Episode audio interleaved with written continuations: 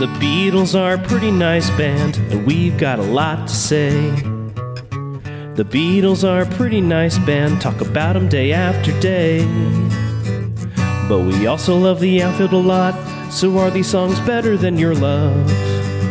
The Beatles are a pretty nice band, someday we'll judge if they're fine, oh yeah, someday we'll judge if they're fine. Little child. Oh, guess who's back? Mr. Harmonica. Oh no, not again. John promised. We promised. I gotta say, I, I couldn't help but notice two things with Little Child. It has the fewest listens out of any track on With the Beatles on Spotify, a, a meager 5 million. And uh, paltry.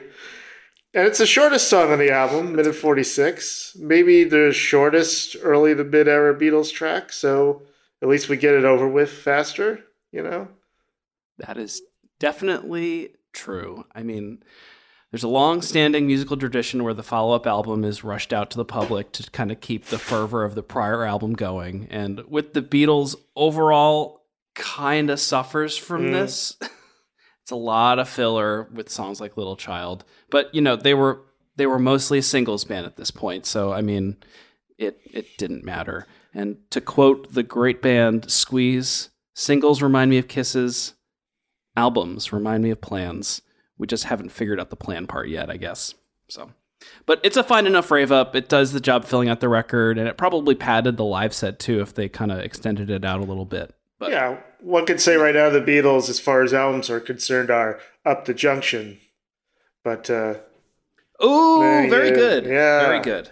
I don't get Arrested Development references, but Squeeze, I can, I can hang, I can hang a little bit. but if it, I never thought it would happen with the girl from Clapham Junction. is, is that where you're? Is that another sister-in-law from? Yeah, I wish. but I, I actually I went I saw Squeeze in England uh, several years ago, and uh, the train would only take us as far as Clapham Junction, which I thought was Wow. appropriate. That's pretty Yes. cool. You're listening to Squeeze Radio, and uh, Sirius XM's Squeeze Radio. Uh, yes. I feel like William Tell over here. Uh, you know, what are you gonna do? Little child. It was another effort of Paul and John to write a song for somebody. John thinks it was probably Ringo, but Ringo ended up, of course, not singing this one. He sings another song on the album. According to Paul, Little Child was inspired in part by folk singer Elton Hayes. He acknowledged the melody's debt to Whistle My Love, which is featured on the Walt Disney film The Story of Robin Hood. Hmm. It Robin Hood and Little John walking through the forest. Sorry. oh, you, we don't want the movie Disney on our asses. Um, it Oh, that's doesn't true. sound yeah. the same to me. It's on YouTube. You can you can check it out. Yeah. Uh, Paul Cl- Paul agreed. Little Child was a work job. Certain songs were inspirational. Certain other songs were right. Come on, two hours song for Ringo for the album. But you know, you gotta say, Reckless Eric covered this song. It's a better version.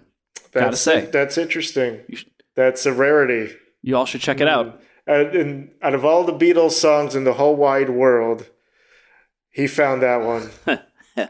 Very strange. Yeah. Lo- love count once again zero. No love whatsoever. My goodness. Obviously, this is a Josie. Yes, definitely a Josie. The Beatles are a pretty nice band, talk about 'em day after day. But we also love the outfield a lot, so are these songs better than your love?